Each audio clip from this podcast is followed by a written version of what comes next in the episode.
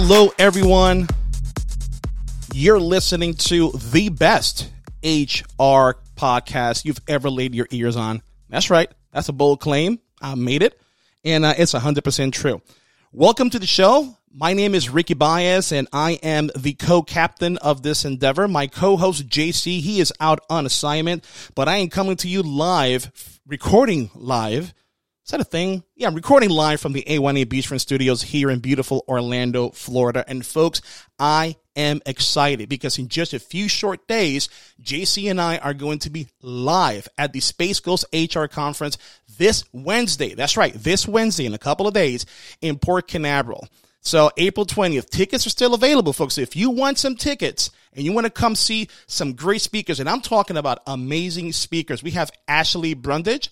We have Lillian Chavez Moon.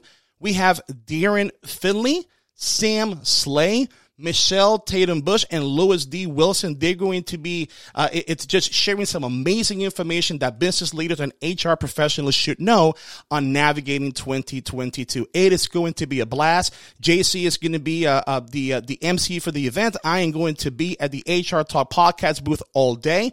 We're actually going to be getting there on Tuesday evening, which is tomorrow.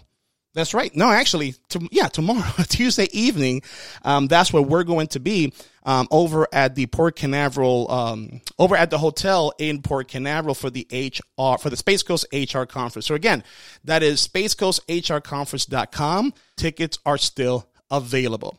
So, folks, this is a very special episode. The reason this one is special because JC got an opportunity to sit down with Kathy Scott. If you don't know who Kathy Scott is, go back to episode 330 where we interview both Kathy and Alan Bernstein. So Alan Bernstein, he is the president of the Space Coast Human Resource Association of Florida, and Kathy is the president of the South Brevard Society for Human Resource Management. They both, leading up both of these organizations, they partnered together to bring the Space Coast HR conference. So JC got an opportunity to sit down with Kathy, have a conversation of something they're both passionate about, and that is data and HR. So HRIS systems, how business leaders should take data, and HR pros as well, how they take data and how they paint a picture with that information on where the organization is supposed to go. It is a great episode. Check it out. Let me know what you think. That's right, ladies and gentlemen. Welcome back to another fantastic episode of HR Talk. And today, it's just me. It's just me. Ricky Baez is somewheres off in the world doing Ricky Baez things, as we know. But today it's my fortune and pleasure to finally have the opportunity, after a long awaited, I, I, I believe it to be over a year plus, to sit down and talk with Kathy Scott. Kathy, it's my pleasure to have you here on the program. How are you today?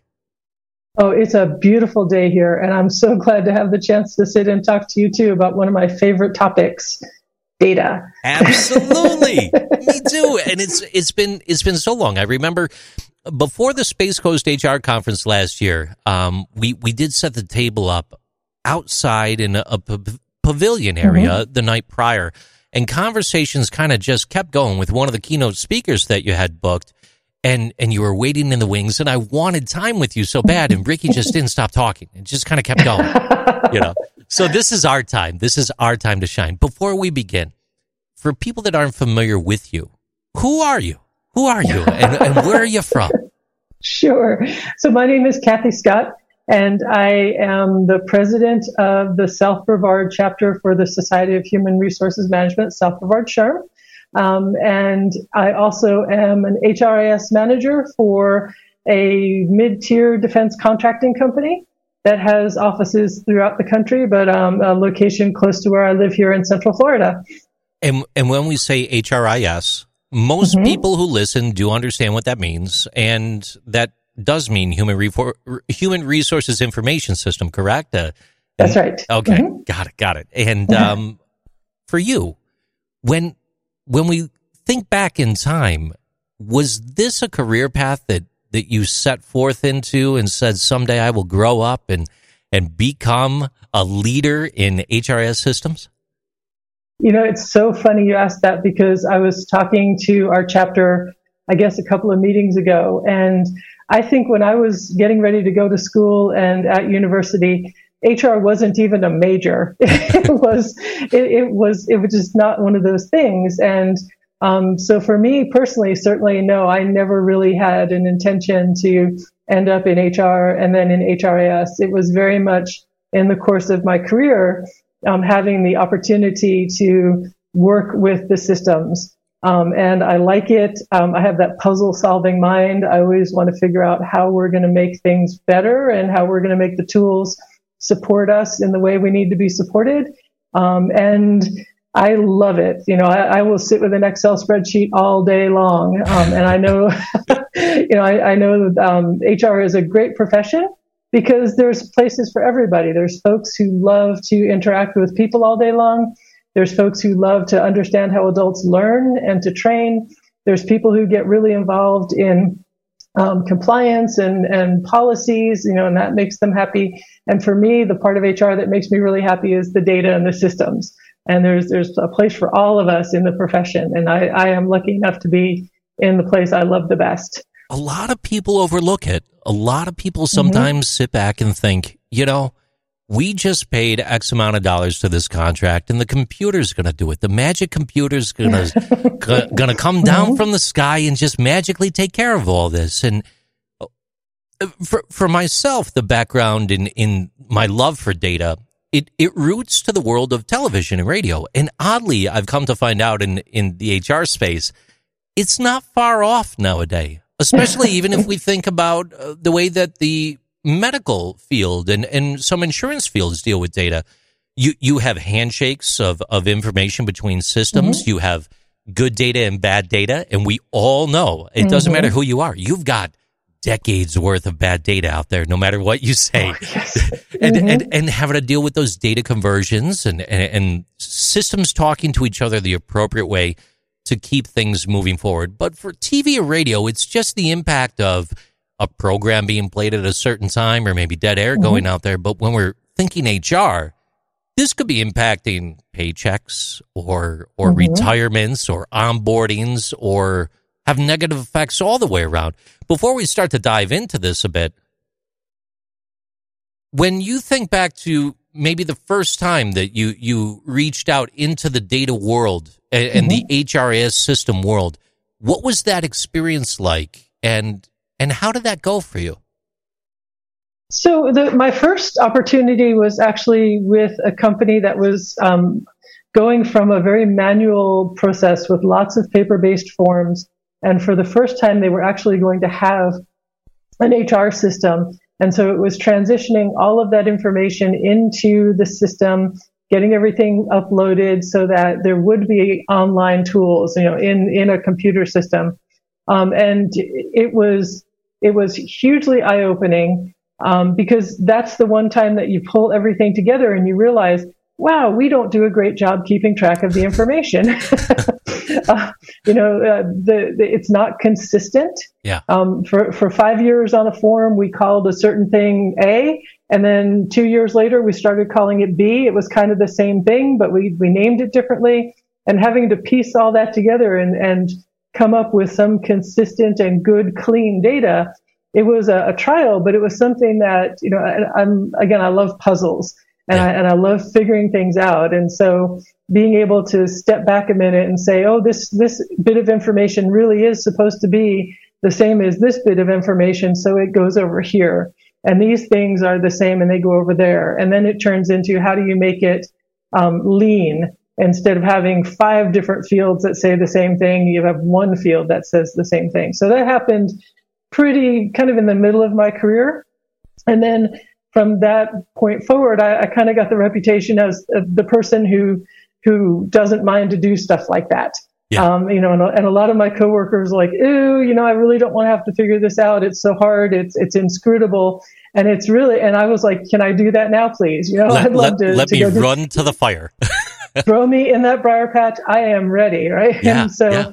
you know, and it just kind of grew from there until um, with my current company about three years ago, I was able to uh, officially full time transition into an HRIS team Um, and it has been a beautiful thing. Um, it's it's everything I always wanted, to be honest. Yeah. And so, you know, and I love what I do. So when we when we think about some of those um, prefixes and some of the nomenclatures that you see in the different fields, especially for people listening that might still be going through some sort of data conversion right now or switching from vendor to vendor.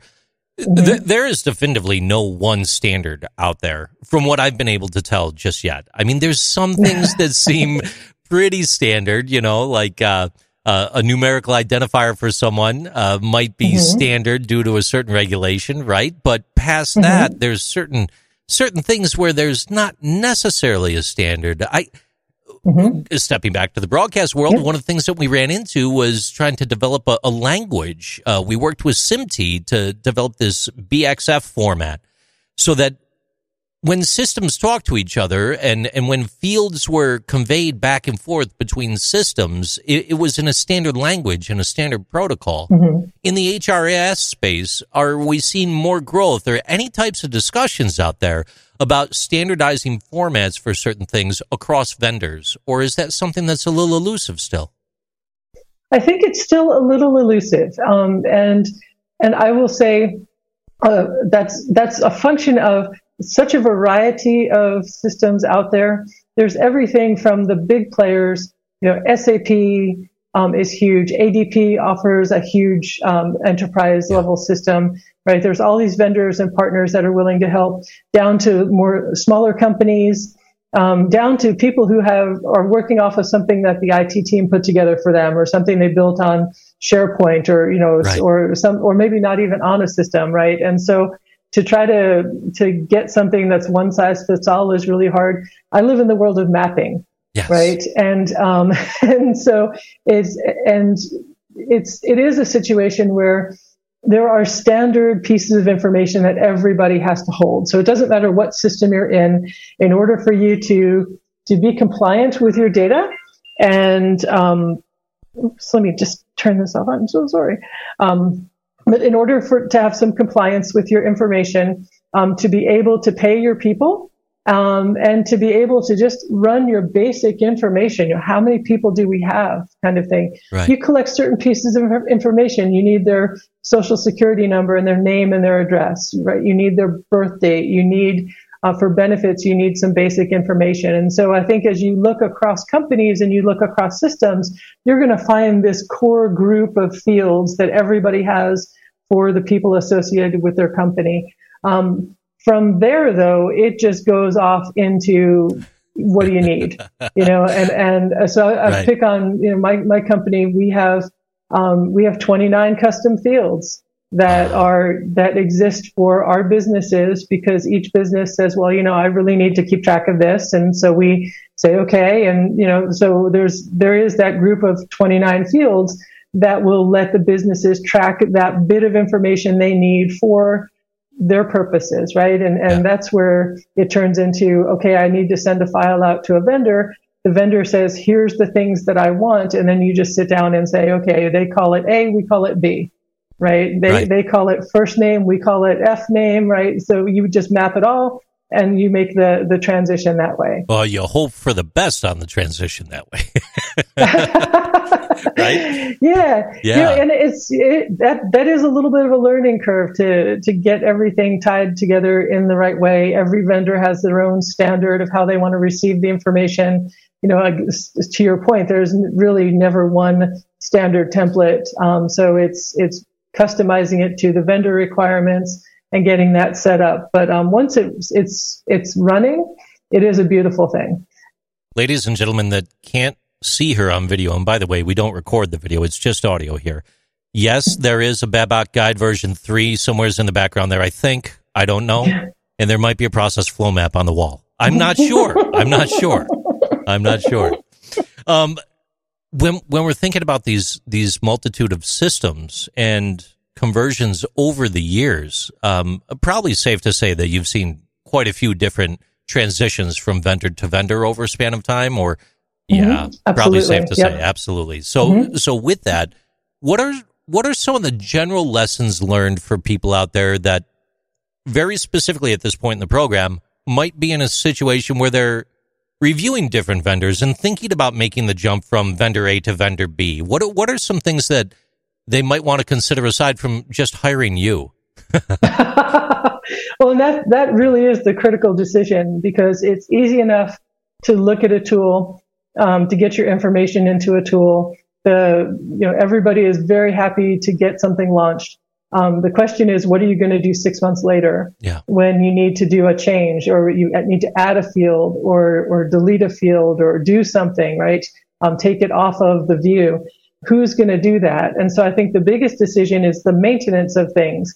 And do you have the person or people in your organization or will you get those persons or people in your organization who can maintain the system for you? Or are you going to budget and have a partner do it for you because that really drives a lot of decisions. If you don't have a huge budget, um, then you need to think about well, who in your organization can be trained to manage the system for you and, and do the things you need done. Um, so, so that's the first part of it, and then I think the other part of it is really, um, and this is very hard, uh, is to step back and look at what you have with a very um, honest assessment of things because I think everybody thinks their information is cleaner than it is. Yeah. And it's not until you get in there and you realize that the data is missing, the data is incorrect. It's something that you really want that you don't even have right now, and you have to figure out how you're going to collect it. All of those things add a lot of um, additional effort to a transition. Uh, to get the system to where you want it to be because the last thing you want is to just move everything over, get into a nice new system, and then be disappointed because you don't get the data you were expecting, the reports you were expecting. Um, things are, are not working properly, you know, because it wasn't configured in the right way.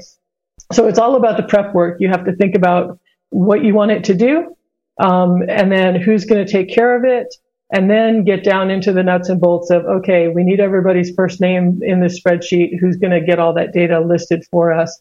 How far back are we going to go to look, you know, and, and moving data around. And, and we might be talking about things in a very nonlinear way. Uh, that there, mm-hmm. there are some things out there that are very, here's the steps you go, A, B, C, D. Yep. Uh, but yep. regressively speaking right now, when, when we're thinking about those systems and configuration and, and customization, doing something with what you're getting out of the box versus setting up the 29 or something customized fields, you bring mm-hmm. up a fantastic point there the definition of the scope of work is sometimes something that when we take it to the C suite or we're upselling the things that we learned about at the Space Coast conference in the, uh, in the vendor booth area and, and we've got great information that we're taking back to our business, we, we might be caught up in the buzz of it to a degree mm-hmm. and might not necessarily mm-hmm. be thinking about, are we really just going to use it the way it is out of the box or do we need to customize and go further?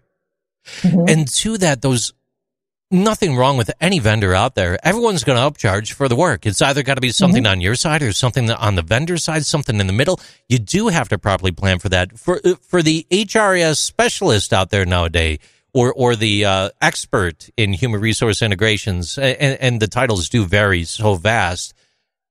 Do, do you see that there's more of an uptick over the past few years as HR has continued through this digital transition to to consult with people of this nature, or do you find that there's more onboarding of people with these skills to try to move that needle from A to B within organizations?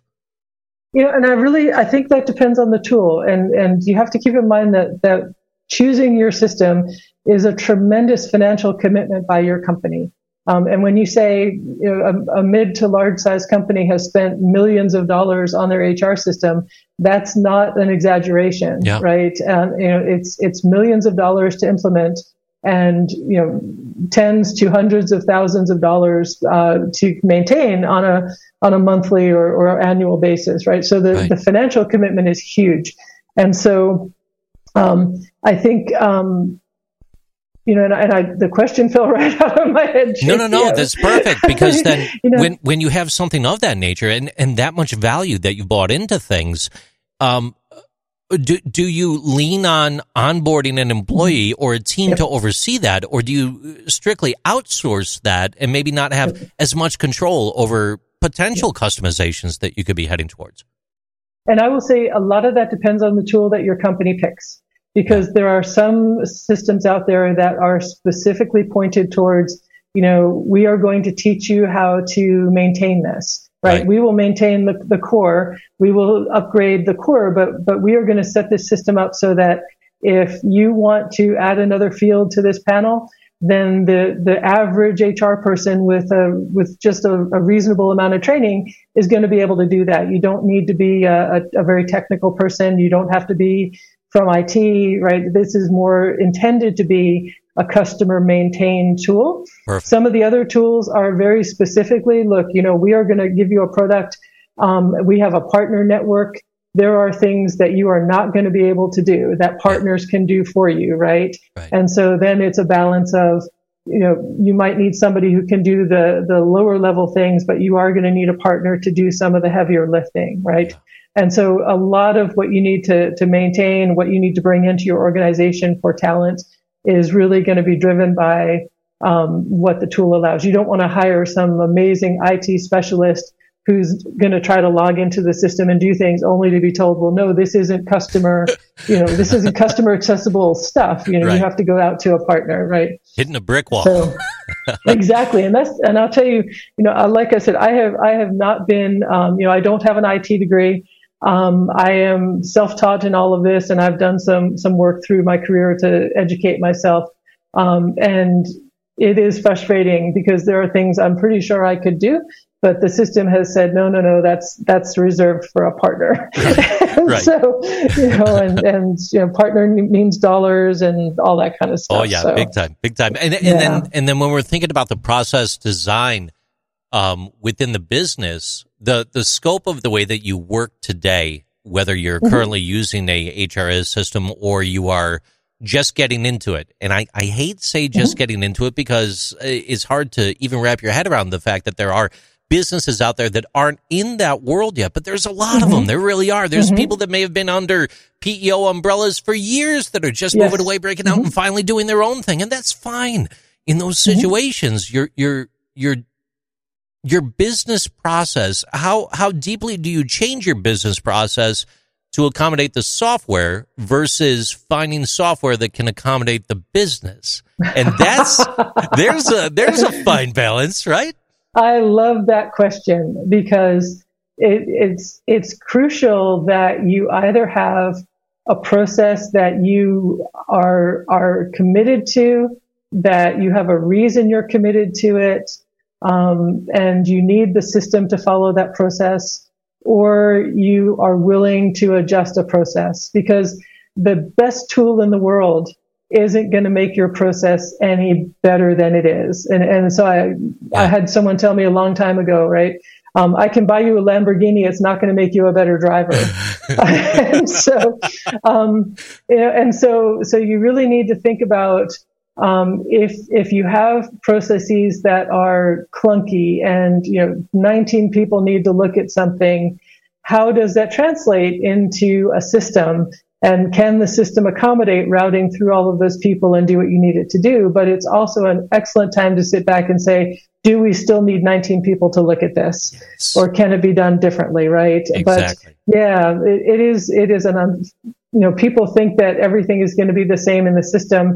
And unfortunately, you end up not leveraging the power of the tool because you're forcing the tool to do something that was, you know, a paper process when the tool probably has all kinds of automations and notifications and can really sing for you if you would just tweak yourself a little bit and let it do its thing, right? right right it's that evolution and and and, Mhm. And it's it's not necessarily a frozen mindset for people.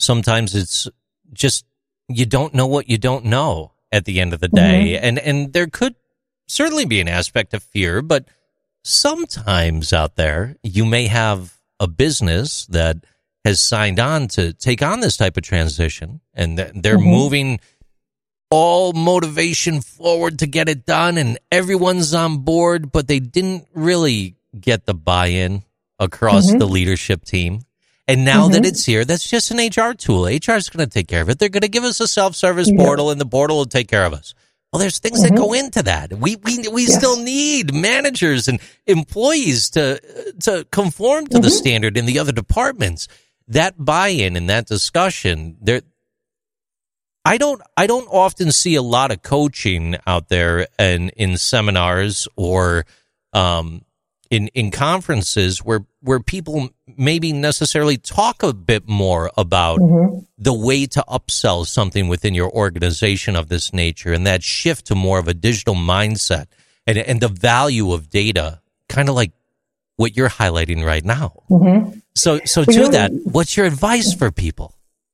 So uh, the big advice is it's change management, right? And we've all been trained on change management, but it's so natural to think of change management in terms of the company is bringing on a new product or the company is changing benefits or the company has a new manager. You know, how do you bring people through that ch- level of change? Well, a systems change is the exact same thing. It is change management. And so it's the same technique of communication and giving people a chance to give feedback, you know, and, and focus, you have the people that, that are right there with you right away and you make them evangelists to talk up how good this is going to be. And you have your fence sitters and you spend a lot of time with the fence sitters to try to get them to come over and be evangelists. And then you, you have some people that are never going to make the journey yeah. right? And and at some point you say, hey, you know, I'm so sorry, but this is the way it is now, right? But hopefully that is the very small number. But it, it is that exact thing of communication, feedback, making changes where it's appropriate, communicating again, getting some more feedback, helping people understand why this is happening, why it's a good thing, you know, the benefits of, of things, and being willing to have uh, an open ear. So when somebody comes back and says, boy, you know, that's a lot harder than I think it should be, um, to to be able to take that feedback and look at it and do a very um, honest evaluation and be willing to make an adjustment rather than getting locked into no, it's our system and this is the way it's going to work. The, right. the fixed mindset versus the agile mindset.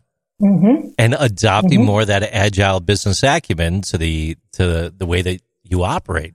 Let me mm-hmm. ask you about that real quick because this is kind of a it seems to be every few years you've got different buzzwords and different buzz mm-hmm. things that pop up mm-hmm. and and it seems to be really cusping here at the start of 2022 and i say the start still because we're still early mm-hmm. in the year but uh, agile business acumen seems to be a, a real hot topic out there compared to that more waterfall old fixed mindset type mm-hmm. approach are are you more? It, it sounds like you're definitely more of a, a fan of the uh, iterative improvement of things rather than staying yes. fixed and locked, right? That's right. That's right.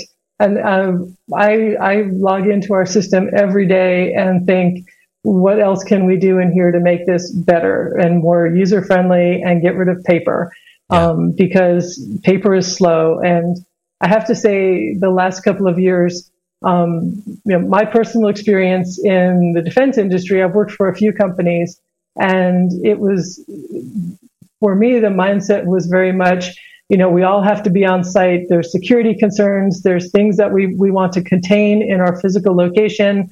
Um, people have to be in our building doing their thing for the most part for us to be secure and effective. Um, now we know that's not the case. Right. You know, business can be conducted with the majority of people working virtually. Um, and that pushes a, a, different use of the system too, because when you have a process that says, well, I need to change my banking information, so I fill out a piece of paper and I, I route it down or walk it down to my payroll person or my HR person, and your payroll person is in one place and you're working from home, that doesn't hold anymore, right? right? And so how do you how do you make an adjustment so that piece of paper isn't required? And so you know we've had a lot of opportunity to say, oh, people aren't in the office anymore. How are we going to do this? And we did. Boy, the last two years have been project after project to get things online, get yeah. things signed electronically, get things routed electronically so that the paper was not required anymore. Was it was the industry ready for you, or were you ahead of the industry? Were you pushing the were you pushing the bounds of what the vendors could do with your thoughts and desires for the business? You know, I think no, I wouldn't say that we're pushing. Um, I think the I will say for the the the tools that we use right now, the the um, we're on SAP. SAP is ahead they are industry leaders. And if you look at what they are doing with the tools right now, um, it is amazing. It's all about the human experience, and it is how do you make a, a software tool uh, really conform to that user's desires to how they want to interact with your company. Yeah. Um, which is which is a huge shift because you know it's it's always been hey we need to make a tool that somebody can go into and use effectively. But now it's like, no, no, no, you know, they, they don't want a text. They want to get an email or no, they don't want to get an email. They just want to go in when they want to go in and, and have the system say, hello, yes. I'm glad you're here. Chat bots, right? The whole concept of somebody's going to log in and there's going to be a, a little AI chat bot that's going to walk them through how can I help you today? You know, that sort of thing is, is, is future looking for us, right? Yeah. yeah. Um, um, but it's it's great to have the option um, because you always you, you want to sit back and have this big green field, you know, uh, effect of a blue sky, right? right? Where can I possibly go? What are all the things I can possibly bring in? And then just get them into what are people going to accept? Um, how much can I spend on this? You know, and, and get down to the right thing for your organization. But the choice is a lovely thing. I, lo- I love the uh, AI and chatbot discussion. There's been mm-hmm. so much movement over the past couple years on predictive language and GPT three and and emerging technologies associated with like advanced, extremely advanced AI. And it's going to be intriguing over the next few years to see how some of that further integrates into some of the vendors out there not even just in the HR space, just in all spaces altogether, in the way that we mm-hmm. uh, interact and communicate, let it be with our devices or or anything electronically. That end user perspective that you're talking about, though, from the vendor, that that's that's critical. That's key. Mm-hmm. Building it from that end. So with with a solution like that, it's like an all in one out of the box, or are we and and again we don't need to know the vendors names. That's all mm-hmm. entirely up to you. But it, are are we also piecemealing things together? And i don't mean that in a bad way. Well, what i mean is um, we're we're going to advertise jobs on these different boards on the internet and then we're going to use this system for uh, onboarding and recruiting. And, and and then when we have our candidate we're going to move it from the applicant tracking system over to uh, the core and then we're doing mm-hmm. this this that and the other is that pretty standard, or are there a lot of vendors that are just an all-in-one inclusive package? So I think I think that there there's a little bit of a um, depending on the level of people you're trying to support. So some of the some of the, the tools that are structured towards smaller organizations yeah. try to be a one stop, right? They, right? they, try to put everything together for you so that it's it's pretty seamless. Um, some of the other tools because of their legacy, um, made, you know, had a recruiting module, had a benefits module, had a payroll module.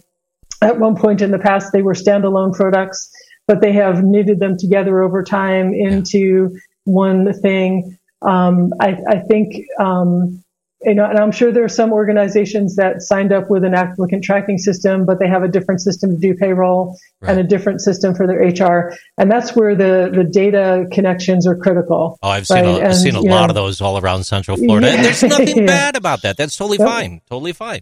Yep. Yeah, it's one of those things that um, it, it's it's what you are prepared to to manage. Yeah. And if if you're at a place where your connections, the way the data is moving from your applicant system into your HR and payroll system, if it works for you, that's fabulous, right? I right. think the thing that that pushes the organization is okay, we went from 500 people to 1,000 people. That's a different level of having to manage information. Or we went from one location in one place to six locations in six states that's a different level of having to manage and, and move data around, right? Right. And so, you know, you, you ideally you're you, you're getting the system that's fitting the needs you have with a little bit of, of growth capability, but not getting something that's so huge that you're never going to take advantage of what you're paying for, right? And so, yeah. um, you know, for the bigger companies that that have everything end to end from the point you apply to the point that you are getting a paycheck. It's one seamless flow of information, right. start to finish. That's awesome. And for the, the groups that are a little smaller and things are going from place to place, that's great too, right? It's it's trying to get the tool to fit the need. Yes. Um, and and not getting overwhelmed with something that you don't feel you're getting value out of. Because if, if you don't think you're getting your value out of it and the, the employees don't think they're getting value out of it, then nobody's going to like the tool and nobody's going to want to do anything with it. And that's, that's the worst thing of all, right? Well, well, almost one of the worst things. I could think of something that's also kind of a little, well, maybe it stacks right up there with it. You know, like when you have, uh, let's say you have a variable rate mortgage and uh, and that's going up and down and all you want to do is lock it in. But then they sold your mortgage and they sold it again and they sold it again. And all you're trying to do is lock it in with one particular vendor and you don't even know who holds your mortgage anymore. And mm-hmm. we see this in the world of hr information systems sometimes where one vendor that you sign up with isn't actually the vendor who's providing the software as a service. It could be a mask that's over top the core system that resides as something else not calling out any vendors in particular out there, but it could be the engine of one of the big, big makers out there. But then you have your mm-hmm. intermediary, your partner, your mm-hmm. individual that is its own software company that sits in the middle between you and the actual core system that provides services on top as well. And sometimes they sell and they sell and it moves and it changes and it's, it's, I don't know. There's some weird models out there. At the mm-hmm. end of the mm-hmm. day, it's your data though. And if right. your data's not the way you want it to be, if it's not curated the right way, if it hasn't been combed through, should you be pulling that into whatever system it is that you're moving into? Or should you spend a little more time on that? What's your advice there? What have you experienced in the past? I think it's it's well worth the time to think about um, everything that you need in the system for your active people um, and be very, very granular, right? You, everybody thinks, well, HR is for employees. Well, what about the contingent workers that are on your site from um, staffing services? Do you need a way to track them in your system somehow and identify them? So when somebody says, well, how many people are at this site?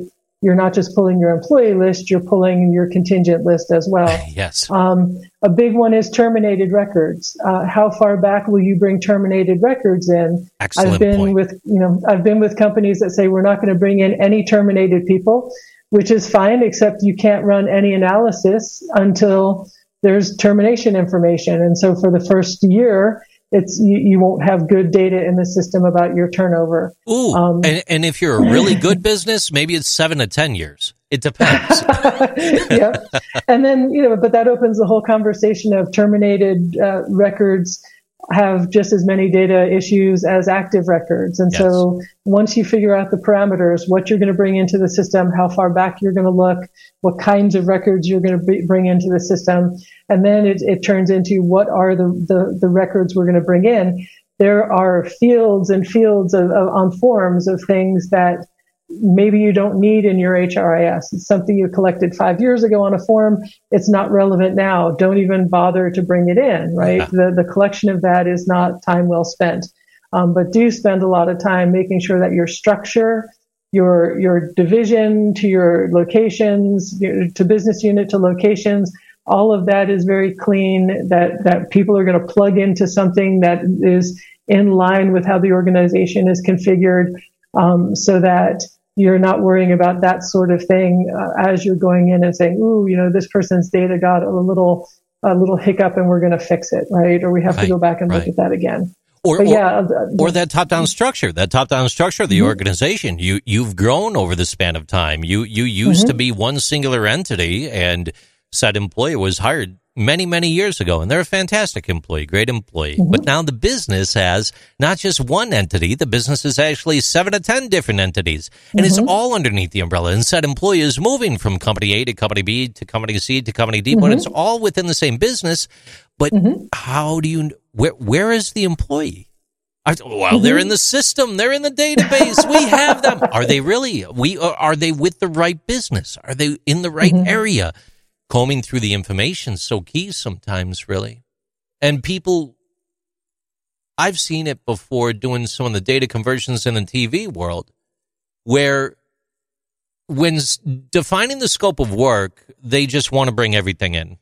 Everything's mm-hmm. of value. Everything's of value, and we're going to sort it out later. And it almost seems like it's it, it makes the problem worse, you know, because you're bringing yeah. you're bringing those old problems with you in mm-hmm. a typical definition of like um, figuring out uh, what what the scope is going to be, de- defining what these fields are, uh, mm-hmm. building your parameters and processes. How much time do you think, on average, in, in the HR space, should be spent on something of that before you move towards uh, an integration to a new new product? I, week, haven't been in yeah. a day. Boy, that's not even dog years. Wow. I thought you'd get a kick out of that. Yeah, I was going to say, I, I think the, the shortest, the shortest term for that that I've ever been involved with was four months. Wow. That, and, that's yeah. aggressive. That is aggressive. Yeah. It's, and, and that is, that is, so if you start the clock from, um, you know, we're going to make a change and we have an idea of the, you know, what we want to do. Um, and now it's just, you know, getting all the decisions made so we can head towards that go live date. It's four solid months of a team of people going through everything, just, just everything and making sure that we're collecting the data, scrubbing the data, reviewing the configuration in the, the system so that it all looks good and, you know, just constantly going back, is this right? What's it going to look like? Do we have good data? Going back to the sources to say, hey, you need to look at this and fix it for us. Um, but yeah, a good four solid months of that um, before it gets turned on. Kathy, I was um, it, th- this conversation sparked a uh, a thought that I had. Um, we covered it on the program, like maybe about, I, I want to say a year or plus ago. I, I was scrambling to find an article real quick to cite. I can't. Mm-hmm. Um, I believe it was the state of Maine, and mm-hmm. I, I may stand corrected. Maybe it was the state of Washington. I'm I'm getting older. The M's, the W's, they cut, they flip. Mm-hmm. I don't know, but I think it was the state of Maine, and they they invested like I think it was and I may again stand corrected, but it was like thirty to fifty million dollars on their new HRIS system and new data conversion, and they spent like close to a year on the transition, and then like another mm-hmm. year plus on the implementation, and it was a complete failure at the end of the day. And the uh, the VP and or the uh, director of human resources and like a lot of the team, they just they just all walked away like they, mm-hmm. they quit. They just walked away altogether. And the vendor was blaming the state. The state was blaming the vendor. And it turned into this like actual lawsuit and things. It was like a huge debacle because it was also mm-hmm. dealing with public money at the time.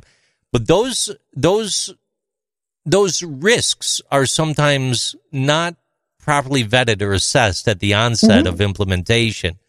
And you bring up points that that seem like they should be commonplace, but sometimes they're often overlooked. They really are. Yeah.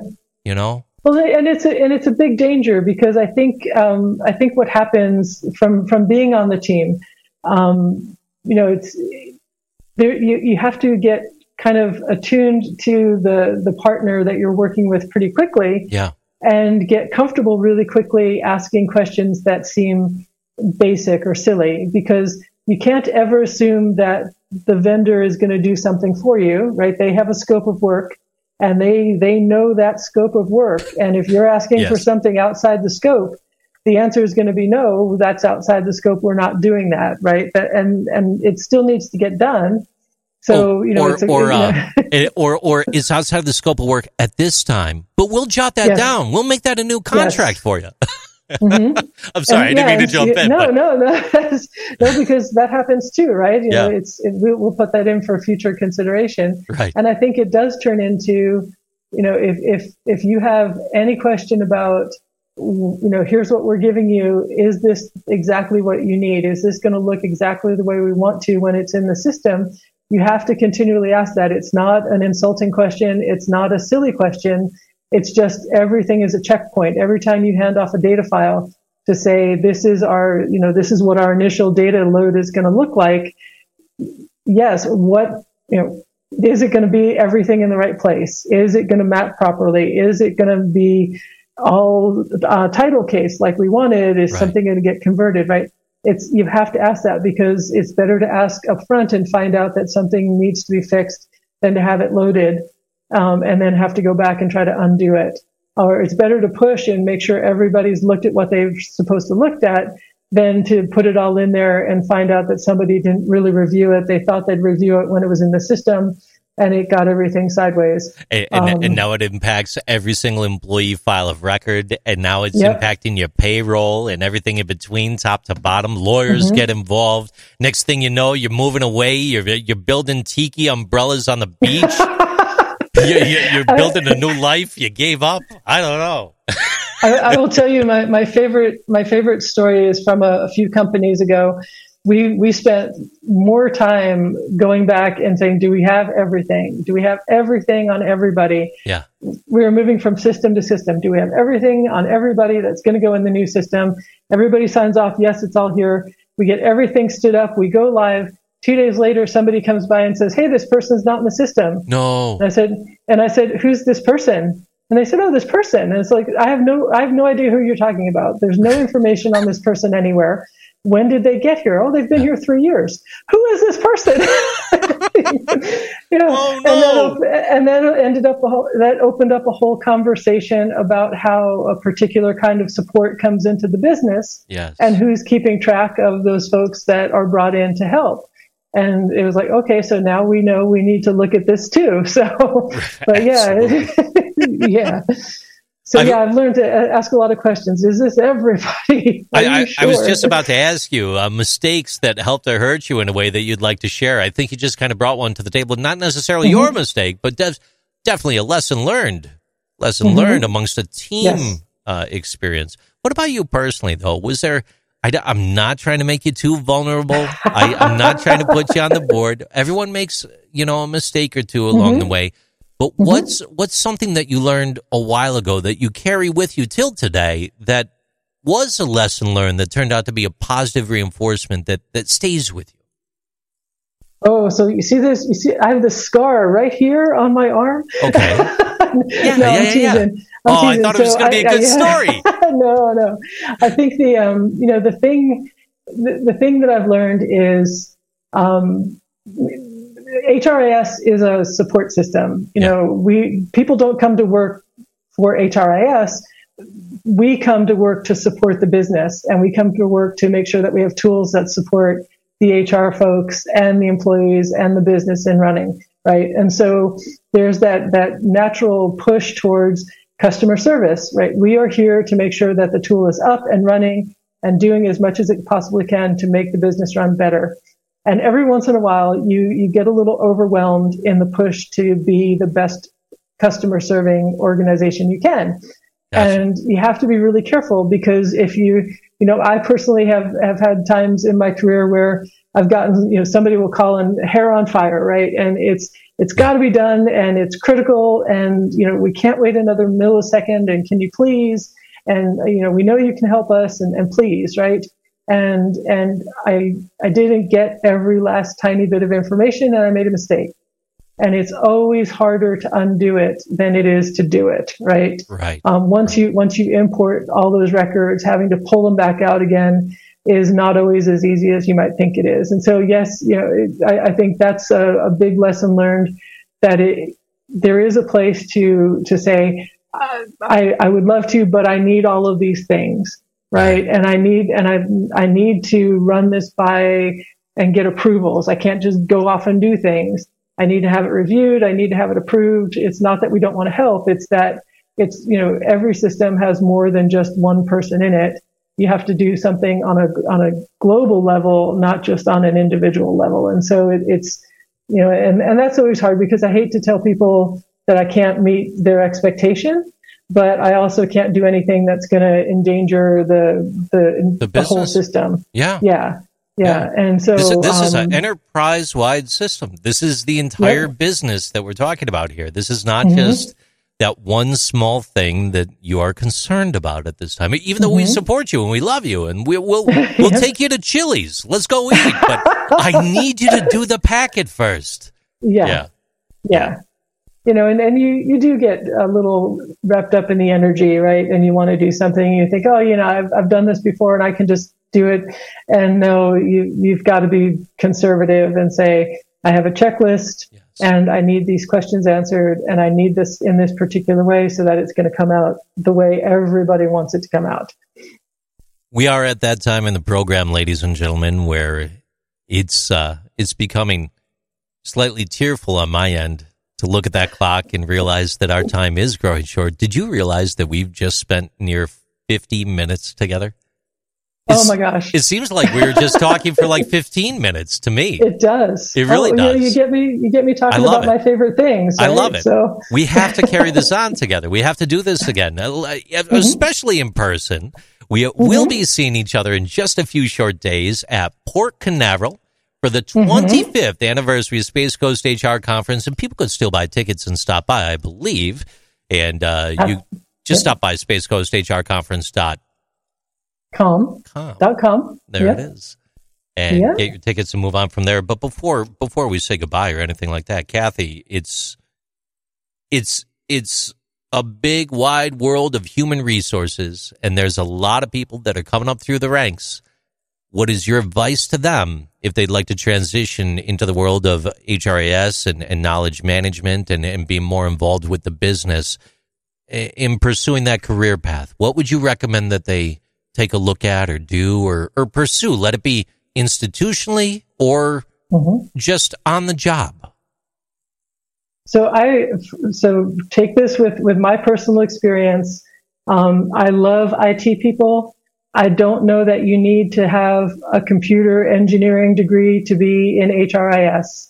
I don't know that you need to have that highly technical, you know how to write in different languages, know how to code.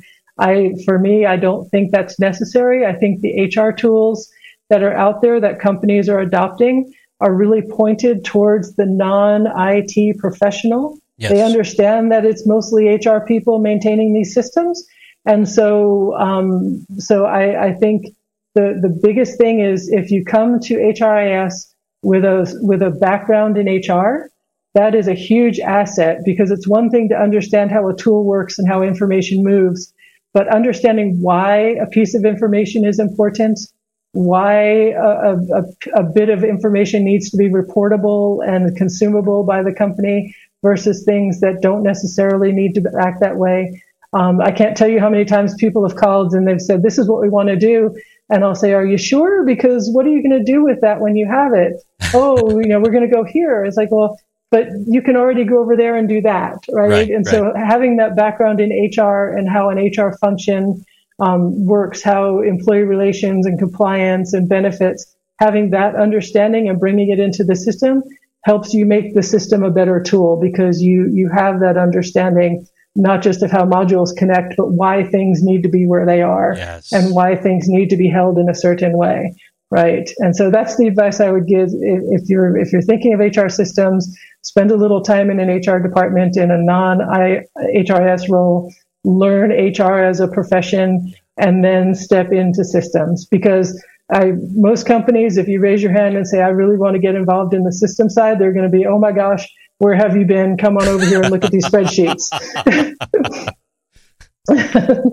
you know, there's there's a two huge parts we really didn't get into uh, reporting as well as uh, mm-hmm. testing and training. I mean, we talked mm-hmm. about iterative iterative improvements, but real quick, we're we're going to steal a little more time, ladies and gentlemen. I, I got to ask you from the rep- from the reporting aspect, and you touched on it there. I feel terrible. I forgot about it till just now too. I got carried away. I got carried away with you. The um, reporting out of some of these systems is so vastly different, and some of it is mm-hmm. out of the box, and some of it is customizable.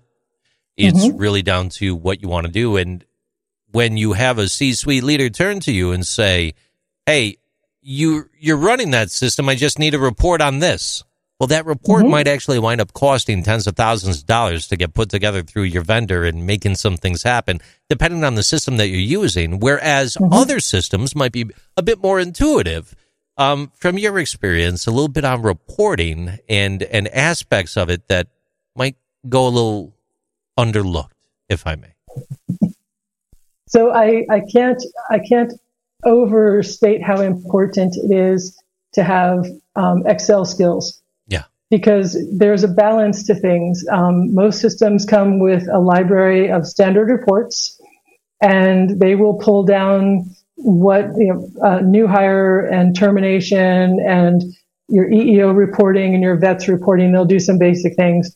The business is going to come back and ask for its own look at at things, and in a lot of cases, the report tool will let you take that template that you got out of the box and customize it. Mm-hmm. In some cases, it won't. Um, I know we've done some reporting that um, the, the the return on the cost is is not enough for us to go ahead and pay a, a partner to program something. So yeah. we pull it out in Excel and we do what we need to do with it outside the system with pivot tables and with some other things, right? So I, there's, you know, the reporting is the keep it as simple as you can. You know, use the basic tools for the basic reports, um, but have the skill set. So when that leader comes to you and says, "Hey, you know, we really want to do a deep dive on something," um, that whether it's something that you write a new template for or you just pull out base data and manipulate it in Excel, you're able to meet that request. Um, you know, I, I, think it's the the idea that oh, I'm just going to be able to go in and punch a button and the system is going to give me what I need. It's it's never going to be that simple. it's it's never going to be that simple. You're going to need to know yeah. a little bit about where the data is housed, um, you know, where the system is going to pull that from. If you need to add fields into your template, and then again, if if you can't quite make the tool do what you want it to do, how are you going to pull that into Excel or into and, another tool and make and it work? How many rows are you going to be limited to on that Excel export? Are you, is it going to get cut off? Do you now have to do not just one report or 10 different reports, one for each mm-hmm. year over the past decade that that mm-hmm. they're asking for this? And and you could be talking at, at a day, a week, a couple weeks mm-hmm. worth of work. It it really really depends on on how deep and and how wide so, the net is that gets cast, right?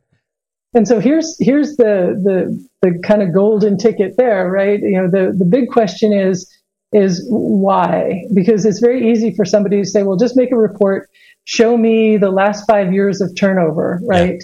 Yeah. And and it's you can go pull all kinds of data, but maybe that's not the question that they're really asking. You know, why do you need to see the last five years of turnover? Well, you know, well, because I said so. You know, yeah, and it's like, well, you know, my the people that I work with will will tell you one of the phrases I put out there a lot is, "What problem are we solving for?" Um, and that's perfect. You know, and um, a lot of times, if you can't answer that question, you shouldn't really be pulling a lot of data because you don't know what you're looking for, and um, you don't know, you know, you're pulling all kinds of things and spending a lot of time, and you're not answering the question because it's not even a clearly defined question. So I I uh, don't have the best memory at times, so I do have to look things up. And there is this quote that I always have a hard time, and I wind up paraphrasing. So I looked it up, and I mm-hmm. want to recite it verbatim. Quote: If I had an hour to solve a problem and my life depended on it, I would use the first fifty-five minutes determining the proper question to ask. Albert Einstein. and it's mm-hmm. true. It's true. Mm-hmm. You can radically shift the dynamic of not just the requirement that they're asking for, but the conversation, which could also then impact the business process altogether. Mm-hmm. Just by asking the right question and reframing mm-hmm. mindsets. Mm-hmm. Absolutely. Training, testing. We are up and running. We have a new vendor. We have a new system. We're moving forward to the future. And Kathy Scott's at the helm. and we don't need to test. It's out of the box perfect, right? Oh no, JC, no, no, um, no, no, no, no, no. But Kathy Scott's at the helm. We're fine. You've just been, you've just been voted off the island. no, no, it's it's it's continual because the the HR system, like any business system, is not static. Every day, somebody is going into that system and entering data. There are people being hired there are people being terminated. There are people changing jobs. They're, they're getting promoted. They're moving over across to another team. That data changes for, you know, minute by minute by minute. I can run a report at eight in the morning and run it at 8.30 and there will be changes to the data. So you can never say, we don't need to worry about it. Um, because even if your, your tools are working properly, you always have that that um, element of it's people that are giving the system the information. Yeah. And people people make mistakes. I've I've had my oh, yeah. share. Everybody, right? And and I tease. You have 500 people in your organization. There's going to be a thousand mistakes because everybody gets two, right? but, right? But you know, a thousand mistakes is is a lot of things to have to keep track of. And yes. so, no, you can you can never just say, "I'm not going to worry about it because the tools are set up and working." People will forget to fill in a field or they will put oh. the wrong information in or, or, or, you may uh, the predictive text thing nowadays where where mm-hmm. the computer's actually analyzing the handwriting to try to decipher what the letters are and it if you've got bad handwriting forget about it you know yeah. yeah. Yeah, and, and, we're not, you know, we're not there yet. We we still have people sitting down and keying things in, um, whether it's the employee or whether it's an HR person or whether it's things that we've brought forward from other systems. And, data integrity. and that's it, right? Yeah. And and but people make mistakes, right? They they hit the wrong key or they got distracted and didn't finish up something. So it's always about auditing. It's always about going back to look and and especially when you're running your your standard reports or doing your compliance reporting to make sure that it makes sense. You know, and and it takes a, a minute, but we spend a lot of time. I spend a lot of time looking back. What was it last time? Yeah. Um, just real quickly, not in-depth analysis on everything, but if last time I ran the report, it said I had 100 of something, and this time it says I have 500, I'm going to think about that a minute and make sure that that makes sense. Yes. Right. Yes. and, um, and, and, you know that that quick double check of things is huge. Um, just, just to make sure that there's not something wrong you know, when you look at, when you do a pivot table, how many blank values do you have? Ideally, there's none, but just to take a quick check, are there blanks? Right. Okay, I've got to go take a look at that, right? That, that, and uh, ounce of prevention, right? You, you do that and you reach out to people and you help them understand why it's important and show them what needs to be fixed. And that makes it better. Um, we're like all companies. We went live in our system about four years ago. Yeah. And if, if, you know, we all look back at four years ago, oh my gosh, you know, if we'd only known then what we know now, but we are, we are so many multiples better right. than we were at the start. And we're getting, be- and we continue to get better and we have a path to, to grow even more. So tell me this is um, wrong. Tell me it's wrong, but doesn't it seem like every, I, I, wouldn't say every month, but like every three to six months is almost like an evolutionary change within the team mm-hmm. sometimes. Whereas like you, you had a, a big mind shift and, and a, a focus realignment over the past three to six months. And now we're, we're totally different than what we were before, mm-hmm. but we don't realize mm-hmm. it. And we're still the same people yep. and we're still going to mm-hmm. Chili's for dinner at the end of the night. they did not pay to be talked about. I just like Chili's. That's all no, it's you know it's it's interesting. I think especially if, if, you talk to people right after you implement a change, back to change management, right? Yeah. Six months in, after everything is is launched and people are in doing things in a new way, and they've had a chance to to actually try it out for themselves, and and you go back and say, you know, what do you think? A lot of people are like, well, why, why did we wait so long to do this? And, and yeah. these are the people that initially said, wait, this is never going to work. I can't believe you're going to make us do this. This is wrong. It's right. disastrous. But once you can get them in to see the, the gain, they go, oh my gosh, you know, why didn't we do this years ago? Right. Yes. Um, and, and that change in mindset, I'll take that no matter how it's driven, whether it's, it's bringing them through change management with the tool, whether it's an outside influence that shows us all that we can work effectively outside the office or something like that. You, know, right. you, you, you, pick those things and you leverage them. But yeah, well, the evolution well, is great. Sometimes the opponents, the largest opponents, wind up being your your your biggest uh, proponents and, and maybe even mm-hmm. team members of yours down the line as they evolve within the organization. Mm-hmm. Mm-hmm. Oh, yep. Kathy, I could do it forever. I love talking to you. This is great. This is great. Hey, um, it has been a lot of fun. Any anything about the upcoming conference, or or just anything in general that you'd like to talk about before we say goodbye for the day? Well, you know, so so the conference is next week. It's on Wednesday, the twentieth of April. Um, so we're right in that last week of preparation. Everything is coming together. Um, this is the time that you know we've we've been talking about the speakers. We've been talking about the the venue and the day. Um, everything is going to be amazing.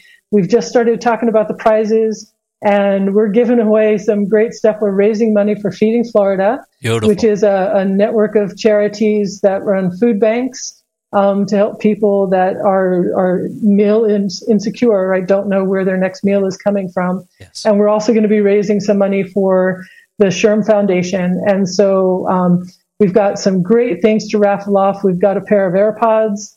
Um, if somebody needs to get a new headset, we've got that. We've got some HR books that'll really expand your library. A set of Paul Falcone's new management books. Um, got some gas cards. I don't think there's anybody that doesn't want a gas card these days. Although my car is electric, so that doesn't really do it for me right now. But uh, but some gas cards we've Right. got, and of course we've got some nice bottles of wine, nice bottles of alcohol. Um, you know, just a, a variety of things that people can buy some raffle tickets. You can do that online through the conference website www.spacecoasthrconference.com uh, buy your tickets in advance so you don't have to hassle with that at the event. Um, and you know help out a good cause and maybe win a, a great prize in the process. However, if someone does show up at the door and they didn't buy their tickets yet, they might still have an opportunity to come in.